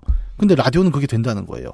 그런 의미고 또 이 청각 매체로서 아까 운전 얘기 잠깐 했지만 요즘 또 되게 재밌는 게 있죠. 그 자율주행차 얘기가 나오면서 갑자기 또 팟캐스트 콘텐츠가 각광을 받기 시작을 했죠 음. 미국에서. 아, AI 스피커하고 자율주행차 때문에 지금 팟캐스트가 한국에서는 안 되지, 해외에서는 갑자기 난리가 났죠. 네. 네, 음. 이거는 꽤 오래된 얘기입니다. 90년대 후반부터는 네. 아마존에서 미국은 오디오북이 엄청 팔렸거든요. 맞습니다. 걔네는 차 베이스로 사는 문화니까 음. 운전할 때 뭐 할 수 있는 건 결국 듣는 거밖에 없었잖아요. 네. 근데 이게 갑자기 또 뭐 자율주행차 얘기 나오면서 막그 투자들이 이루어지고 막 난리가 나고 있죠. 어, 이런 이제 라디오 얘기를 좀 해보려고 해요. 이 라디오는 뭐 제가 뭐 기술자가 아니기 때문에 굉장히 기술적으로 어려운 얘기를 하기는 어렵습니다만 에, 근본적으로는 이제 선행 기술로 무선 통신하고 전화 두 개를 얘기할 수 있을 것 같아요. 예. 무선 통신 같은 경우에는 이제 전파 발신을 해내는 거죠. 음. 그 이전에라는 건 유선 통신이라는 건 전신을 얘기하는 거였어요. 음. 그 전선을 이어주고 거기 전류를 통했다, 안 통했다, 통했다, 안 통했다. 맞습니다. 하면서 0과 1을 만들어서 쓰는 모스보라고. 하죠. 네. 그걸 통해서 이제 원거리에 정보를 전달하는 방식 전신인데 어 이거 전선을 안 깔고 하는 방법은 없냐 이제 그 연구를 하다가 무선 통신이라는 기술이 하나 나오게 되고요. 그다음에 전화는 뭐 다들 아시잖아요. 뭐그 유인전도 나 있죠. 벨이라는 네. 어떻게 벨이라는 이름이 전화를 만들어서 전화벨인가 뭐 이런 얘기 어렸을 때 많이 하지 않았나요? 그러면은 그 아마 그레이엄이 됐겠죠. 벨은 성이니까. 예. 네. 그런 이제 전화라는 건 그거잖아요. 그러니까 스피커랑 마이크가 있고 음. 거기다가 어떤 그 음성 신호 진동을 전달해주면 그걸 전기로 바꿔서 던져주고 다시 디코딩을 해서 음. 스피커로 풀어줄게. 선만 있으면 우리가 네 목소리를 저기까지 던져줄 수 있어. 이두 개가 섞인 거죠 라디오는. 네. 그러면서 전파에다가 그냥 무선 통신으로 퉁 하고 뭔가를 던지면 그걸 각각의 수신기가 받아서 다시 스피커로 뽑아내 줄게 가 된 겁니다. 1대1 통신에서 1대 다 통신으로 유선에서 무선으로 바뀐 게 라디오입니다. 네. 이런 라디오를 통해서 이제 청각 매체는 되게 거대한 확장을 한번 해내게 되죠. 어, 두 단계. 아까 얘기한 대로 마이크 스피커로 재생하는 방식 하나. 그 다음에 그것이 광대역으로 나간다는 것 하나. 이러면서, 어, 처음 라디오 기술이 나오는 시기가 1901년 12월입니다. 어, 재밌어요. 요때 최초로 방송된 라디오 콘텐츠가 이게 캐나다 얘기인데, 캐나다 메릴랜드주라고 하죠. 내가 지금, 어, 방송을 시작하는데, 이 방송을 듣고 혹시 눈 오는 데가 있으면 나한테 전신을 쳐라. 음. 듣는 사람은 신기할 거 아니에요. 라디오 기계를 놓고 야 음. 내가 몇 시에 방송할 때까지 기다려봐. 근데 목소리가 나왔는데 이게 일방적으로 정보를 전달한 게 아니었습니다. 시작부터 음. 뭐였죠? 제보 요청. 아, 그러니까 예. 니네 이거 들리는지 나도 확인하고 싶어요. 네. 음. 아까 그래서 제가 청- 고전 청각 매체 얘기할 때랑 똑같은 얘기예요. 그렇군요. 네. 모든 그 청각 매체는 피드백을 원합니다. 말만 아. 일대 다지. 네. 사실은 2인칭이네요. 네. 청취자는. 그러네요. 첫 라디오 진행자는 뭘 해야 될지 되게 당황스러웠겠네요. 네. 아니 뭐 그냥 음악을 틀었을 수도 있을 네. 거예요. 근데도 하필 첫 번째 방송이 이- 왜 굳이 이거였을까? 이건 재밌는 지점이죠. 여러분 안녕하세요. 변기 좀 닦고 사세요. 그냥 청취자가 앞에 있으면 하고 싶은 말이에요. 요즘 화장실 청소가 되게 피곤하거든요. 아, 깜짝이야. 나는 저 무슨 의미인지 지금 한참 네, 생각했어요. 저도요. 지, 지- 지 난 시간에 보면 그, 네 엉덩이 더러워. 네. 갑자기 그 문장이 떠올라가지고. 신기하잖아요. 음. 첫 번째 방송도 피드백을 원하고 있었고, 음. 그 다음에 이런 라디오 기술이 나오기 전에도 항상 우리는 모든 청각 매체가 피드백을 원하는 발신이었다는 걸 알고 있었습니다. 그리고 심지어는 어, 첫 번째 매체뿐만이 아니라 지금 돌아가는 라디오들도 대부분 피드백을 원하고 있다는 사실을 알 수가 있어요. 네. 그렇죠. 예, 대부분의 라디오 방송들 들어보면 항상 그렇습니다. 어, TV에 비해서 일단 라이브죠, 대부분이. 음. 물론 녹음 방송도 있습니다만, 네. 저희도 지금 녹음을 하고 있지만 사실상 녹음하는 과정은 라이브기도 하고, 음. 실제 전파를 쓰는 대부분의 라디오들은 라이브로 진행을 합니다. 그래서 그 되게 이상하다고 생각한 적이 있어요. 왜 TV는 거의 녹방인데 라디오는 거의 생방일까? 네. 음. 네, 여기까지 얘기하고 뭐 의견 있으신 분들은 50원 유료 문자 네, 그거 한 그렇죠. 번씩 나오죠. 네. 네. 그다음에 이야기하면서 아 지금 막 청취자분들이 의견을 주시는데요. 뭐 사고팔 님 무슨 무슨 의견 말씀 주셨습니다. 이런 게 방송에 계속 나옵니다. 제가 맨날 돈 얘기로 해석하는 걸 너무 좋아하는데, 돈 얘기 안 해도 가장 중요한 이유는 여기서 나오고 있네요. 네. 네. 옛날에도 라디오는 엽서에 네. 예, 엽서로 엄청난 소통을 했잖아요. 네. 결국 1인칭과 2인칭의 문제일 수밖에 없기 때문에 음, 귀를 써서 듣는다는 것은. 네. 그러네요. 네. 그래서 이런 거를 좀 어떤 학자들은 이제 좀 고상한 용어로 뭐 부족적인 매체다, 음, 주술적인 매체다 이렇게 얘기를 합니다. 음. 부족적이라는 건 그거예요. 그러니까 청각 매체가 닿을 수 있는 가청거리라고 하죠. 음. 그렇죠. 이런 것들이 결국은 한 마을 의 범주를 벗어나기 어렵다라는 면입니다. 음. 어, 옛날 개그 중에 그 갈갈이 삼형제가 하던 개그 중에 그거 있잖아요. 그 사랑하는 사랑하는 온곡 온곡 초등학교 초등학교 네네. 여러분 여러분. 그게 딱 그거예요. 그 울림 메아리가 결국 아침 조회를 하고 있는 학교가 하나가 있고 음. 그 학교를 둘러싼 아파트 촌에서 다 같이 들을 수 있었다는 그 범위를 딱 보여주거든요. 네. 에코까지 포함을 해서 네. 그것이 이제 부족적이라는 것이고 주술적이라는 건 뭐냐면 이거는 상대적인 개념인 거죠. 그러니까 문자 매체는 아까 얘기했잖아요. 대단히 객관적일 수밖에 없다. 왜냐? 그 인간의 기억이 아니라 기억을 외화시켰죠. 밖에다가 적어놨잖아요. 음. 객관 주관 우리 얘기 지난 시간에 한참 했던 것처럼 상대적으로 청각 매체는 주관성에 가깝습니다. 음. 그리고 이 내용은 바로 휘발되잖아요. 네. 그렇죠. 한번 일어나고 나면 없어져요. 음. 일종의 주술인 거죠. 네, 네. 이게 여러모로 라디오 혹은 라디오 이전의 라디오 방송을 구현하는 기술로서의 생방송의 특징이군요. 네. 예, 주술성. 네. 말하는 사람의 이러저러한 아우라까지 같이 나가는. 네, 그렇습니다. 네. 이거를 굉장히 잘 써먹는 업계도 있어요. 다단계죠. 아프리카 TV, 아, 다단계. 네. 음, 음. 다단계의 내용을 우리가 그냥 이 블로그에서 피해 사례 이런 걸 보면 납득이 안 갑니다. 저게 네. 뭐라고. 음, 근데 그런 얘기죠. 가서 3일만 있어봐. 음, 휙 갑니다. 음. 어, 그 현장성이라는 거는 주술적이에요. 그렇군요. 그렇죠. 네. 네, 네, 맞아요. 사람을 잡아 당기고 끌어당기는 마력이 있는 거죠. 그왜 평생 아무도 안 믿고 돈만 모으신 분들도 사기를 당하잖아요. 그렇게. 네. 소셜 미디어 채팅으로도 많이 당하잖아요. 네. 그, 나는 영국에 살고 있는 누구 누구. 인데, 뭐, 당신은 아름답습니다. 어쩌고 네. 저쩌고. 그래- 그래가지고. 결혼하시, 결혼해 주세요. 예. 또 하나는 이제 그런 점이 있습니다. 부족적 주술적이라고 하면 현대 기계 문명과는 살짝 안 맞는 느낌도 있잖아요. 음. 근데 실제로 라디오 기술은 좀 그런 면이 있습니다. 아, 예를 들어 보면 뭐가 있냐면 그런 게 있어요. 라디오는 우리가 보통 그 건전지를 넣어야 된다. 휴대용 라디오도 뭐 이렇게 네. 생각을 하는데 의외로 어, 실제 라디오 기술을 보면 이제 건전지가 없이도 사실은 수신이 가능해요. 그래요? 예. 광, 어떻게요? 광성 라디오라는 기술이 있는데 그러니까 초창기 라디오에서 그냥 되게 간단한 금속 몇 개랑 이 인터넷 검색하시면 바로 나와요. 오. 그다음에 면도날 같은 거 세워갖고 뭐 안테나 만들어갖고 오. 붙이면은 바로 소리가 잡힙니다. 전파가 있기 때문에 그 저기 주파수는 어떻게 잡아요? 그 안테나를 조정을 하는 거예요. 조금씩 그 코일 감아서 이렇게. 어 그러면은 주파수를 잡을 별밤을 잡을 수 있어요? 네.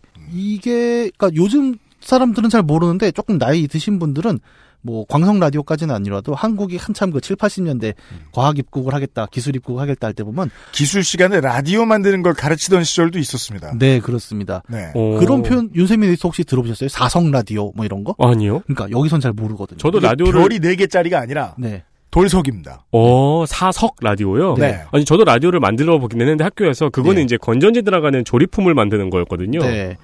그 사석, 삼석이 석이 그 트랜지스터를 석이라고 불렀다고 하더라고요, 그렇습니다. 옛날에. 음. 그래서 저도 기술은 잘 모르는데 이 석이 많을수록 트랜지스터가 많을수록 검파를 잘해서 소리가 좀 더 좋아지고 음. 이제 일석 같은 경우에는 건전지 없이 들어가면 굉장히 소리가 작아요. 음. 임피던스 자체가 작아서. 네. 그렇죠.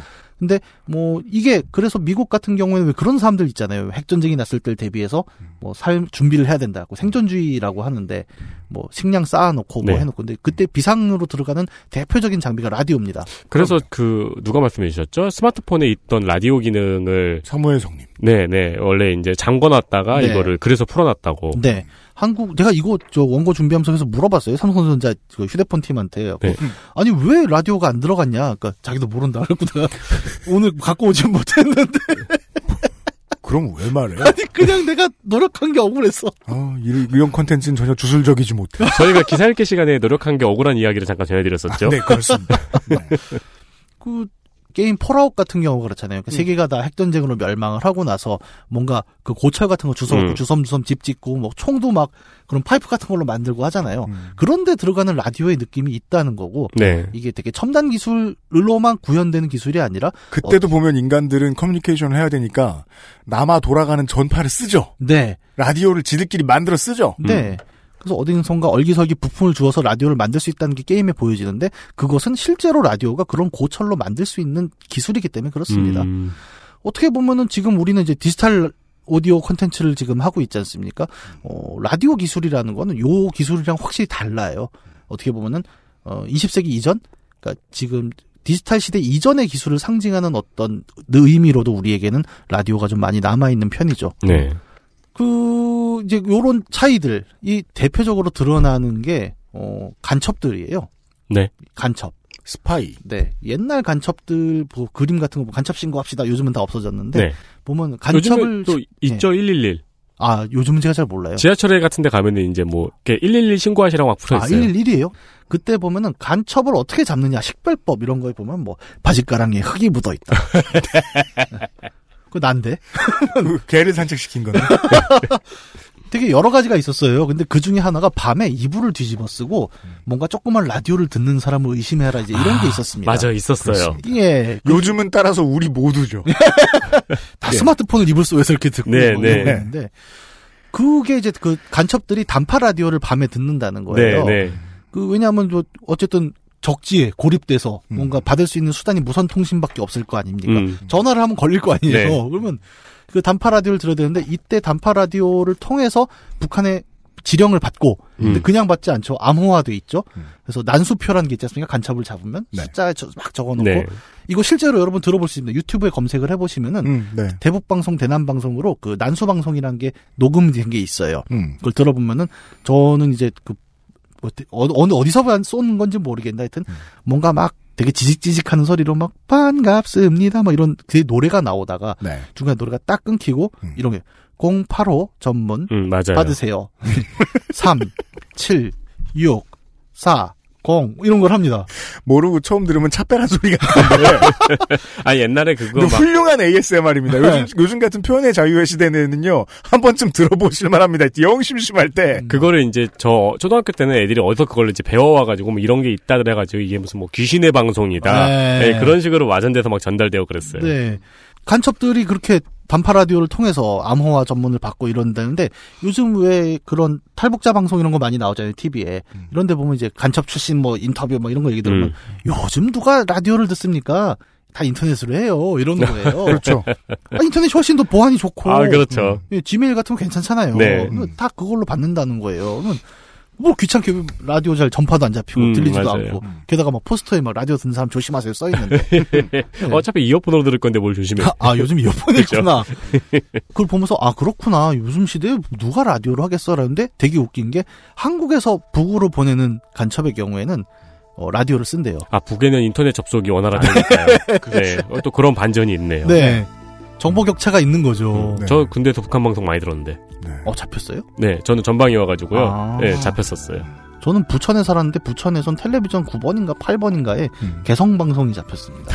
오 진짜요? 그래갖고 개성 이렇게 써 있고 가운데 재밌었겠다. 말 이렇게 있는데 음. 그 화면 조정만 나오고 본방은 안 나왔어요. 음. 그래갖고 그걸 계속 틀어놓고 그때는 왜 색감을 과시하는 건가요? 아니, 그 심지어 흑백이었어요. 공화국에? 흑백이었는데 왜 옛날 TV는 그랬잖아요. 그러니까 24시간 방송이 아니라 네. 한 5시부터 방송을 해요. 그쵸. 그럼 그 전에는 화면 조정 시간입니다 해 갖고 그냥 이렇게 화면 조정 색상표만 띄워 놓고 하는데 그때 그 개성 방송 그 표만 보이다가 본방 들어간 시간이면 저는 이제 만화 보려고 채널을 돌렸기 때문에 음. 실제 본방에 안 나왔던 걸로 기억을 하는데 확인 안 해봤네 그럼. 네, 확인 안 해봤어요. 알았어요. 어쨌든 그런 시절이 있었다는 겁니다. 네. XSFM입니다.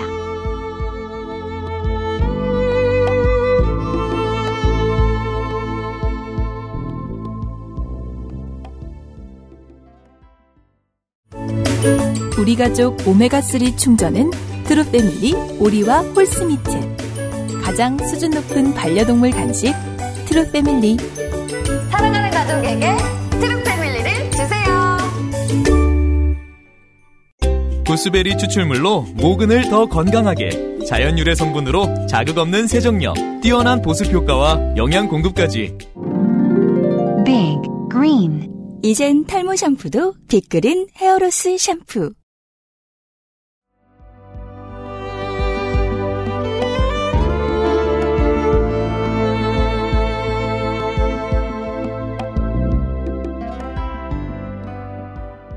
뭐 정리해보자면 그렇습니다. 라디오라는 것은 이제 다른 여러 가지 현대 정보기기 매체들이 있지만 보다 주관적인 느낌이 강하죠. 네. 좀더 어, 옛날 기술 느낌, 레트로라고 표현을 해볼까요? 음. 뭐 그런 쪽에 좀 가까운 다른 매체들에 비해서 그런 점이 존재를 하고 있고 그 라디오가 필요한데 공간 잡아먹는 게 좀 별로라서 고민이신 분들은 레트로 라디오 혹은 카세트 뭐 이런 거 검색해 보시면 요즘 이쁜 물건 많습니다. 네, 엄청 싸요 그리고. 네, 블투도 막 블투 2.0 아니고 블투 4.0인 네, 좋은 물건들 많습니다. 네. 다분히 다른 매체에 비해서 주관에 가깝고 보다 정서적인 느낌들이 강할 수밖에 없다. 근데 그것은 청각 매체가 갖고 있는 고유의 특성. 우리가 지난 시간에 예고하면서 제가 귀르가즘이라는 표현을 잠깐 썼는데 귀로 들어오는 정보라는 거는 어, 눈으로 보는 정보와는 확실히 다른 측면이 있다는 거죠. 음. 이런 표현이 있습니다. 우리가 이런 거 많이 하죠. 뭐 이렇게 공부하고 이럴 때 귀에 쏙쏙 들어오는 이라는 표현을 하죠. 네. 네. 눈에 쏙쏙 보이느냐고 얘기 안 해요. 네. 정보가 제대로 직관적으로 나한테 딱 맞게 들어온다는 얘기할 땐 반드시 귀 얘기를 합니다. 음, 음. 네. 그리고 내가 누구한테 뭐 얘기하는데 말이 안 통해. 그러면은 말귀가 안 먹는 사람이네. 말귀가 안 통하는 사람이네. 음, 이런 네. 표현을 써요. 귀 맞습니다. 얘기를 합니다. 그때. 네. 이거는 역으로 귀로 들어가는 정보일수록 더 잘 들어간다는 얘기를 하는 거거든요, 사실. 네. 다른 감각의 경우엔 그런 평가를 안 하죠. 네. 냄새가 많이 나면 진하다고 하거나 네. 승질을 내고 대표적인 정보 매체인 시각 매체랑 가장 큰 정보량의 차이, 정보 어떤 주입도의 차이가 좀 이런 데서 많이 드러난다고 볼수 음, 있을 네. 거예요. 그리고 이런 점들은 되게 중요하고 우리가 아까 얘기하면서 뭐 말귀가 안 먹네 이거들 쓰면서도 잘 인지가 안 되는 이유는 어 텔레비전, 유튜브 이런 영상 매체들이 이미 이런 부분들을 많이 갖고 있기 때문이기도 해요. 음. 아까 우리가 청각 매체가 갖고 있는 어떤 상호작용성, 현장성 얘기를 했죠. 유튜브 보세요. 똑같습니다. 네. 유튜브의 가장 큰 특징 실시간 댓글창이잖아요. 네, 네. 그렇죠. 계속 그걸 받으면서 트위치 같은데도 네. 게임을 하면서도 계속 피드백을 해야 됩니다. 네. 오히려 트위치나 아프리카 TV가 플랫폼의 형태로는 좀 더 라디오의 후신에 가깝습니다. 네. 라디오의 어떻게 보면 적자는 저는 그쪽이 아닌가라는 생각도 드는 거죠. 음. 오늘 현장성 얘기 때문에 그 말씀을 드릴 수 있게 됐습니다. 네. 어떻게 보면 팟캐스트보다 더 현장성이 있는 거는 그쪽이라고 봐요. 네. 어떤 면에서는. 훨씬 있죠. 네. 네. 그래서 그 고전적인 청각 매체의 감각이 오히려 우리가 영상 매체라고 부르는 유튜브 그리고 인터넷 기술에 의해서 실시간 소통이 가능해지면서 다시 열린 느낌이 없지 않는가. 음. 그래서 어 현대 영, 현대 매체 얘기할 때 영상이라고만 퉁을 치지만 그 안에 아까 처음에 얘기했잖아요. 청각 매체의 후신이다라는 감각이 좀 있, 다는 겁니다. 계속. 네. 청각 매체 갖고 있는 특징들이 계속 살아 있다는 것. 네. 이런 것들을 좀 우리가 현대 매체 볼 때 청각 매체가 그냥 귀로 지나가니까 어 인지하지 못하지만 사실은 굉장히 강한 영향력을 행사하고 있다는 거. 음. 그렇습니다. 이런 얘기를 좀 해야 될 것 같습니다. 네. 어, 루즈벨트가 곰인형 아저씨 얘기할 때 잠깐 나왔지만 음. 여기 나오는 루즈벨트는 그 아저씨 얘기는 아닙니다. 음. 네. 네, 테디베어 아저씨가 아니라 네. 그 공황 극복한 루즈벨트 아저씨. 네. 프랭클린. 네. 네. 이 아저씨는 그 대공황 시대 대통령이었고 음. 대공황 당시에 미국이 이제 덜렁덜렁 흔들리는 상황을 막기 위해서 여러 가지 이제 정책을 시행하는 와중에 홍보 정책으로 노변 담화라는 걸 합니다. 네. 이 노변이란 건 이제 길가가 아니고 음. 난롯가를 얘기를 해요. fireside. 음. 네. 그러니까 라디오를 하는데 약간 어, 공식적이고 딱딱한 멘트를 하는 것이 아니라 음. 그냥 난로가에서 그냥 농담 아 농담이란다. 그냥 편안하게 이야기하는 티타임 같은 느낌의 방송을 시도를 해요. 그러면서 공항이고 우리가 좀 다 같이 뭉쳐야 되고 극복할 수 있어요. 따뜻한 얘기를 해보자가 음. 라디오로 나갑니다. ASMR이네요. 그렇죠. 난로가라는 표현이 거기 딱 묻어 있잖아요. 네. 음.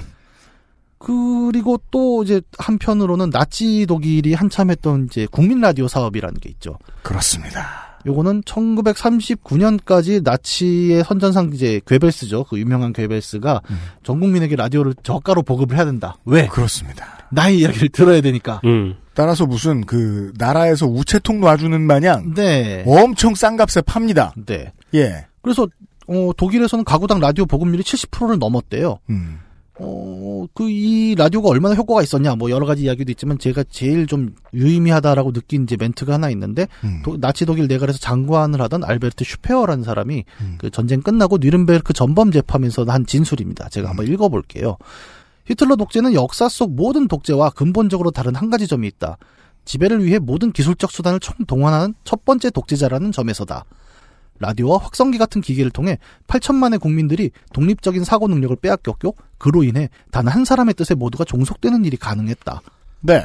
와, 이걸 전범이 스스로 얘기했어요? 네. 우리가 한 건 이 일이다라고? 네. 와. 이것이 2차 대전 들어서 이 미디어와 전쟁이 결탁하면서 생긴 일이고 그 당시에는 미디어의 힘을 이 정도로 무시무시하게 봤죠. 나치 독일도 에, 파시스트 당도. 네. 그래서 제가 좀 딴 얘기인데 처음에 그 어, 국민 TV에서 그 팟캐스트 채널의 이름을 국민 라디오라고 짓길래 이 Volksempfänger가 생각나지 않을 수가 없었단 말입니다. 네. 예.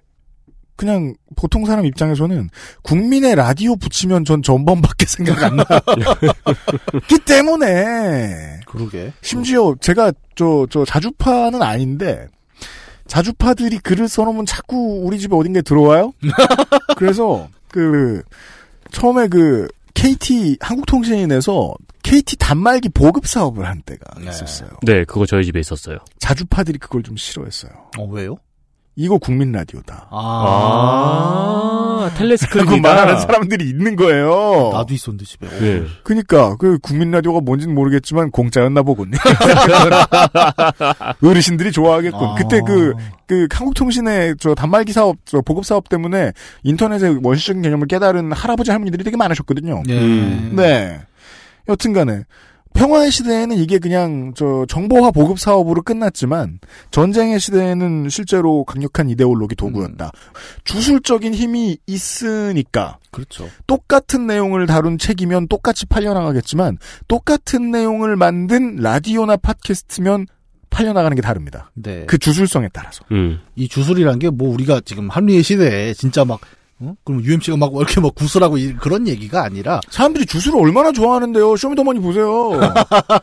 그리고 랩하는 프로그램 요즘 안 끝나잖아. 네. 왜? 주술을 소비하는 거라고 믿습니다, 그렇죠. 저는. 그런 의미의 주술이라는 겁니다. 네. 그리고 그 주술이라는 것이 얼- 실제로 효과가 있기 때문에 많은 정치인들, 정치 세력들이 사용을 했었던 거고. 네. 저도 한편으로 팟캐스트 출연을 하면서 제일 섬뜩섬뜩 좀 스스로를 돌아보게 되는 지점이 이런 지점 때문이기도 해요. 음. 뭐 개인적인 의견이지만 어, 한국 팟캐스트 같은 경우에는 상위권이 대부분 정치 팟캐스트고 굉장히 뚜렷한 어떤 편향성을 갖고 있거든요. 자기 자기 정파성이라는 걸. 네. 근데 이런 것들이 장사가 잘 된다는 거는 한편으로 여기서 말하는 그 화자라고 하죠.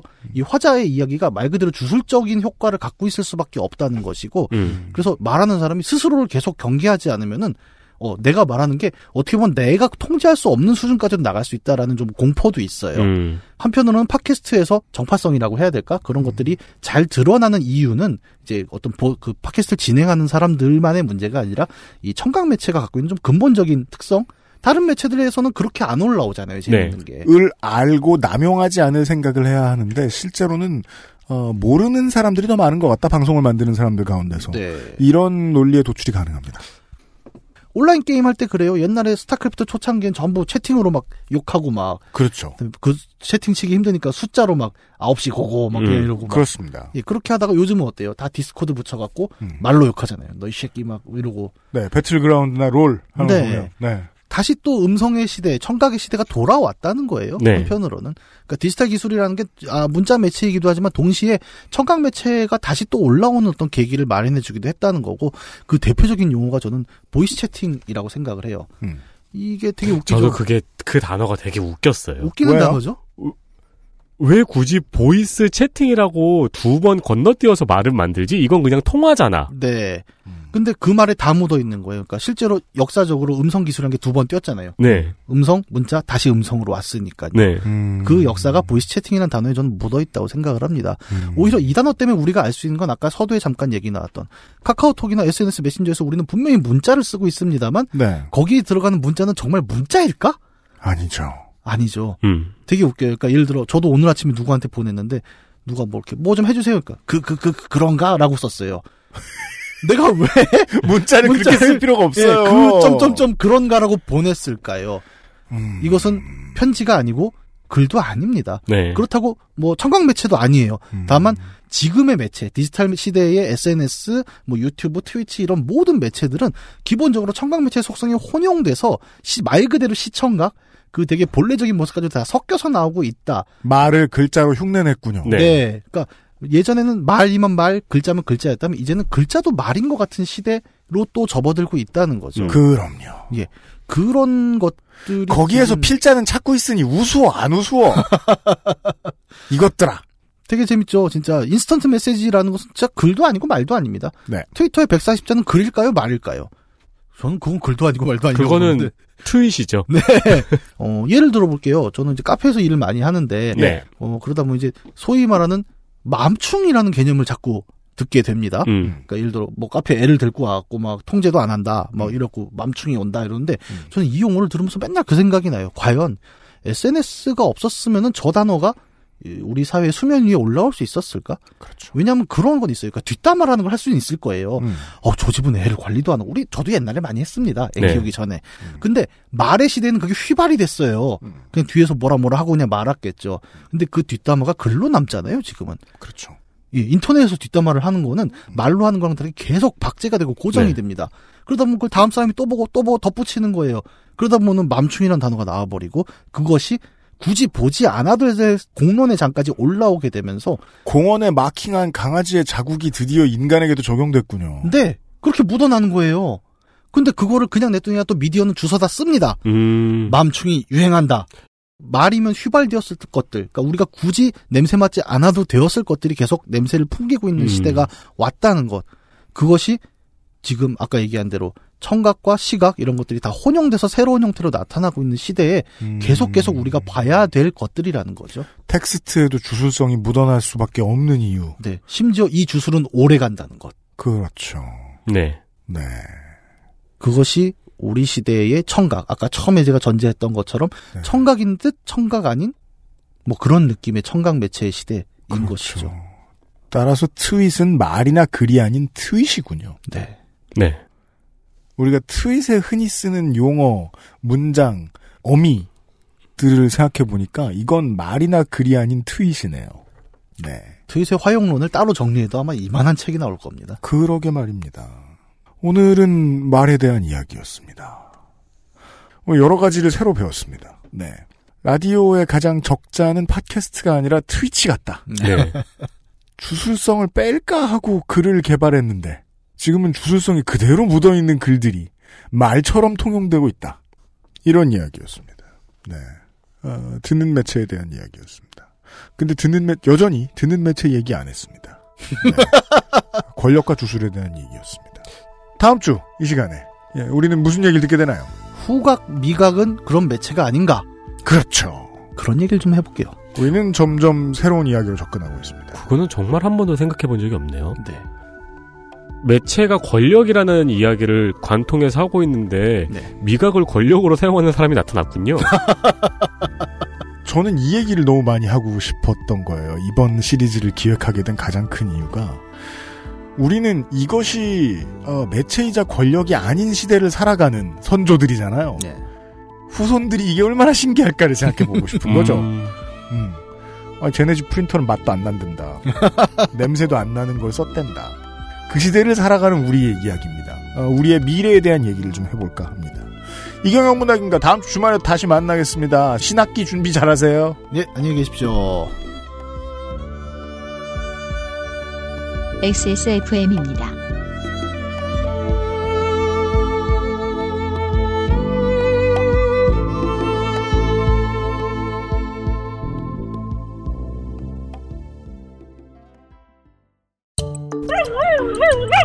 살짝 항의할 때도, 크게 한 소리 할 때도, 하고 싶은 말이 많을 텐데 다 알아듣진 못하는 집사들의 선택. 더 많이 알아보고 꼼꼼히 챙겨서 트루 패밀리. 가장 수준 높은 반려동물 간식 트루 패밀리. 사랑하는 가족에게 트루 패밀리를 주세요. 고객도 업체도 늘 오를 수는 없습니다. 그래도 저희는 함께 고민하겠습니다. 당신의 스트레스를 나누려 노력하겠다는 거죠. 02-2120-2337 주식회사 컴스테이션 아스트랄 뉴스 기록실 뉴스 아카이브 목요일 날 대구 민주운동에 대한 얘기를 했고요. 오늘은 좀 다른 이야기들을 좀 준비해봤습니다. 뉴스 아카이브입니다. 2012년 2월 26일 플로리다주에서 17세 소년 트레이번 마틴을 자경단이 권총으로 쏴서 살해한 사건이 일어났습니다. 네. 경찰이라고 아직도 이제 바깥에 있는 사람들은 오해하는 경우가 있는데 경찰 아니고 자경단이에요. 그 경찰에 의한 사건이 많으니까 헷갈릴만도 하죠. 네. 어, 권총을 사용한 사람은 지역 자경단인 조지 짐머만으로 히스패닉이었습니다. 이게 아이러니죠. 예, 백인이었으면 또 모르겠는데. 네. 조지 짐머만은 9.11에 마약에 관련된 듯한 수상한 흑인을 쫓고 있다고 신고했고 이 모든 문장이 미국인들을 다 화나게 했습니다. 관련된 듯한 수상한. 그렇습니다. 그리고 이 트레이번 마틴은 스키틀즈와 아이스티를 사서 집으로 돌아가고 있었습니다. 근데 이 조지 짐머만이 트레이번 마틴을 추적하고 있었고 이 트레이번 마틴은 이 당시에 친구하고 통화를 하면서 수상한 사람이 쫓아오고 있다고 이야기를 했습니다. 어, 그리고 잠시 후에 두 사람 사이에 몸싸움이 일어났고, 조지 짐머만이 권총으로 트레이본 마틴을 쐈습니다. 짐머만의 주장에 의하면은, 트레이본이 자신을 공격했고, 격투 끝에 정당방위로 권총을 사용했다고 주장했습니다. 네. 그리고 이 사건을 다루는 폭스뉴스의 진행자인 제럴드 리베라는 트레이본 마틴이 후드만 입지 않았어도 사건이 일어나지 않았을 것이다. 기름을 확 부었습니다. 범죄. 범죄를 저지른 용의자를 보면 대부분 후디를 입고 있다고 발언해서 미국 전역에 후, 후드 시위가 벌어졌고 네. 이것이 Black Lives Matter 운동이 되었습니다. 한편 권총을 쏜 조지 짐머만은 배심원단에 의해서 정당방위가 인정되어 무죄를 선고받았습니다. 네. 그렇기 때문에 이 후드 시위가 지금까지의 시위로 발전하게 된 거죠. 음. 그리고 2016년에는 이 사건에서 사용한 권총을 총기거래 사이트에 경매로 올리기도 했습니다. 그렇습니다. 어, BLM 운동, 그러니까 Black Lives Matter 운동에 지난 7년간의 경과가 주마등처럼 스쳐 지나갑니다. 이 사건으로 인해서 대부분의 많은 일들이 촉발이 됐고, 그리고 이 사람이 그, 이, 저, 권총을 그 경매로 올린 이유는, 지난주에 저희가 흑표범당 얘기해 드렸는데, 네. 흑표범당은 아직도 있어요. 그렇게 심각한 일들을 많이 하고 다니질 않아서 그렇지 아직도 존재하는데 흑표범당에서 아주 오랜만에 테러를 하겠다라고 예고를 한 일이 이 사건과 관련된 거였거든요. 음. 예, 응징하겠다. 그 다음부터 바깥을 못 나가는 거죠. 네. 이 범인이. 예. 그래서 무서워서 이제 그 직업도 못 영위하고 그러다 보니까 직업을 영위하지 못하면 미국인들은 종종 벼룩시장에 물건을 내놓죠. 음. 그런 과정의 하나일 뿐이고요. 이 일이 일어나고 오바마 대통령이 성명을 냈었는데 인종 관련된 문제에 대한 이야기를 하지 않는 것으로 유명합니다. 오바마 대통령. 네. 그랬었습니다. 왜냐하면 사람들에 의해서 자신에게 더 씌워진 이미지를 최대한 묽게 만들고자 하는 정치인의 되게 중요한 덕목이죠. 이거 오랫동안 지키다가 깼던 사건이 이 사건이었고 트레본 마틴 사건이었고 그때 처음으로 어, 미디어에 크게 알려졌던 게 이 사건은 미국을 떠들썩하게 했지만 전 세계를 떠들썩하게 했던 거는 운동 선수들이 나섰기 때문이었습니다. 네. 예. 웜업 저지나 이런 데를 이런 거를 다 그때 후디로 맞춰서 나온 팀들도 있었고 그렇죠. 일부러 후디를 입고 나온 사람들 되게 많이 있었습니다. 메이저 미디어를 타고 운동 선수들이 후디 입은 모습을 자꾸 이렇게 팝스타들이나 보여주면서 이게 커졌고 어, 그 뒤에 몇 년 지나서 에릭 가너라는 인물이 또 살해를 당하는데 경찰에 의해서 네. 이때 유명해진 게 숨을 쉴 수 없어요 집회 아. 였습니다. 조직과 전혀 연결되어 있지 않은 이제 백인 아저씨들, 백- 주로 백인 남성들이었다고 하죠. 이 사람들의 어, 무차별 총기 범죄들이 끊이지 않고 이어져 오는 것과 연관이 지어졌고 사람들은 NRA를 안 그래도 미워했다가 총기 협회를 이제 사회 악으로 보기 시작했고 네. 그들이 엄청나게 많은 돈을 들이부어서 밀었던 트럼프가 당선이 됐고 이때 뿌려진 이제 불신의 씨앗은 점점 더 커지고 있는 중인 거죠. 이게 이제 트레이번 마틴 사건 때문에 생긴 지난 7년간의 미국의 그림입니다. 어, 아, 더 중요한 얘기네요, 이건. 네, 2015년 2월 26일 대법원에서 KTX 승무원 정규직 전환 소송에서 어, 대법원이 1, 2심 판결을 뒤집고 한국철도공사와 승무원 사이에 근로계약 관계가 없다고 판결했습니다. 그렇습니다. 노동자 측이 패소한 사건입니다. 네, 그렇습니다. 이게 1, 2심 판결을 뒤집었다고 말씀을 드렸잖아요. 앞서 1심과 2심에서는 승무원들과 한국철도공사 사이의 고용 계약이 인정된다고 판결을 했거든요. 그러나 대법원에서는 고용관계가 없다고 판결한 후 서울고등법원에서는 원고들의 청구를 모두 기각하여 승무원들은 1심과 2심 후에 받았던 월급과 소송 비용을 모두 부담해야 됐습니다. 네. 코레일에 돌려줘야 했던 거죠. 그렇죠. 1인당 8,500만 원 상당이었고요. 어, 한순간에 이 금액을 돌려줘야 되는 상황에 놓인 거죠. 10년이 넘는 싸움이었고 자회사를 통한 고용과 해고가 인정되는 대법원의 판결은 당시 기업들이 쌍수를 들고 반길 만한 판례가 되었죠. 네, 판례가 된다는 게 중요합니다. 기업들이 좋아할 만한 판례를 대법이 만들어 주었다. 네, 그래서 이게 2015년 가장 중요한 판례라고 꼽는 언론들도 있더라고요. 그러나 작년 5월 사법농단 특별조사단은 임종원 전 차장이 직접 작성한 누구 신고하니 러너. 네. 네. 협상 추진 전략 보고서를 공개했습니다. 여기에 박근혜 청와대에 대법원이 우리 잘했지 하면서 보여준 사건 중에 KTX 승무원 정리해고 사건이 언급되어 있었기 때문입니다. 그렇죠. 이 보고서에 명기된 다섯 개의 사례는 모두 말씀드릴 만한 가치가 있습니다. 우리 대법원이 청와대 너희와 앞으로도 이런 식으로 협조할 수 있어 라면서 보여준 사례인데요. 네. 1. 합리적 범위 내에서의 과거사 정립, 괄호치고 국가배상 제한이 있고요. 네. 2. 즉 강제징용 피해자들의 패소입니다. 네. 2번은 자유민주주의 수호와 사회적 안정을 고려한 판결이라고 되어 있고 예시로 이석기 원세훈 김기종 사건 등이 표시가 되어 있습니다. 이석기를 묶어놓고 원세훈을 풀어준 사건이란 뜻입니다. 3번 국가 경제 발전을 최우선으로 염두에 둔 판결 예시로는 통상임금 국공립대학 기성예비 반환 키코 사건 등이 있습니다. 그렇습니다. 이 모두 지금 다시 조사가 시작됐습니다. 네. 4번은 노동개혁에 기여할 수 있는 판결.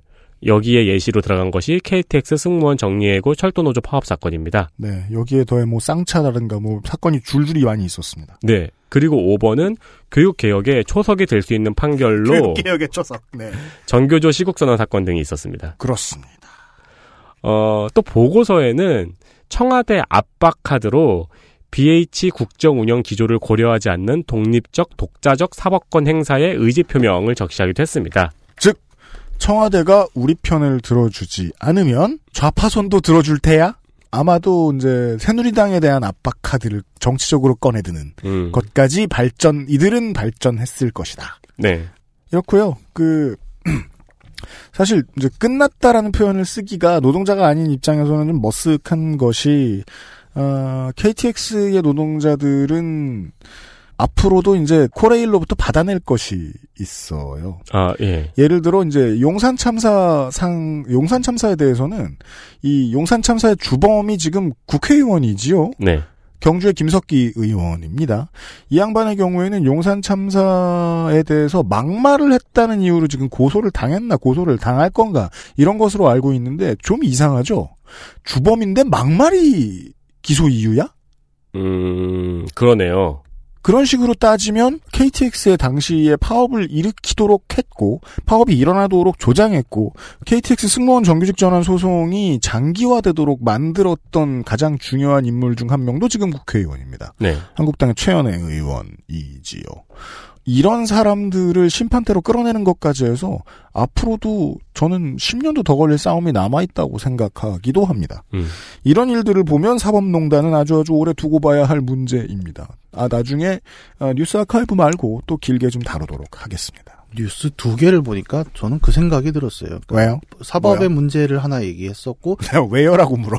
왜 생각이 들고 그러세요? 이런 게 아니라 뭐요? 네. 아, 자경단이랑 그 사법 문제가 같이 나오는데 최근에 네이버 웹툰에서 자경단 문제를 다룬 웹툰이 하나 있어요. 비질란테라고. 음. 네. 엄청나게 자경단이란 뜻이죠. 예, 엄청나게 인기를 끌고 있고 그 댓글을 보면은 다들 그 얘기를 합니다. 한국의 비질란테 왜 안 나오느냐. 음. 사법농단 문제가 제대로 해결되지 않는다면 정말 저는 10년 안에 어, 그 비질란테가 다루고 있는 어떤 그런 현실들 네. 이 눈앞에 나타나지도 않을까? 약간 그런 걱정도 좀 드는 거죠. 제가 그게 두려워요.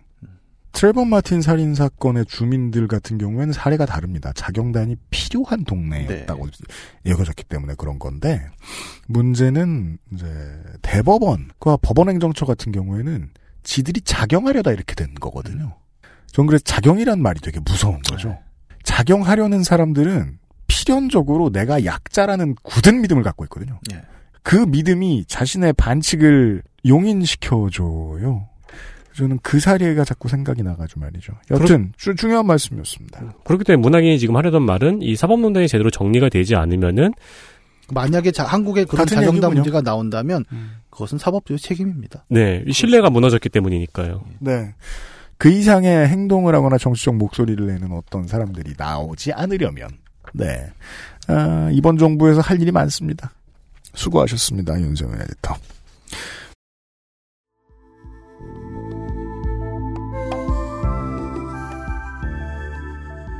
여기까지 해서 저희들도 물러가도록 하겠습니다. 아, 방송 시작할 때 네. 이제 제가 그 글자 매체에 안 남긴다라고 이야기했는데요.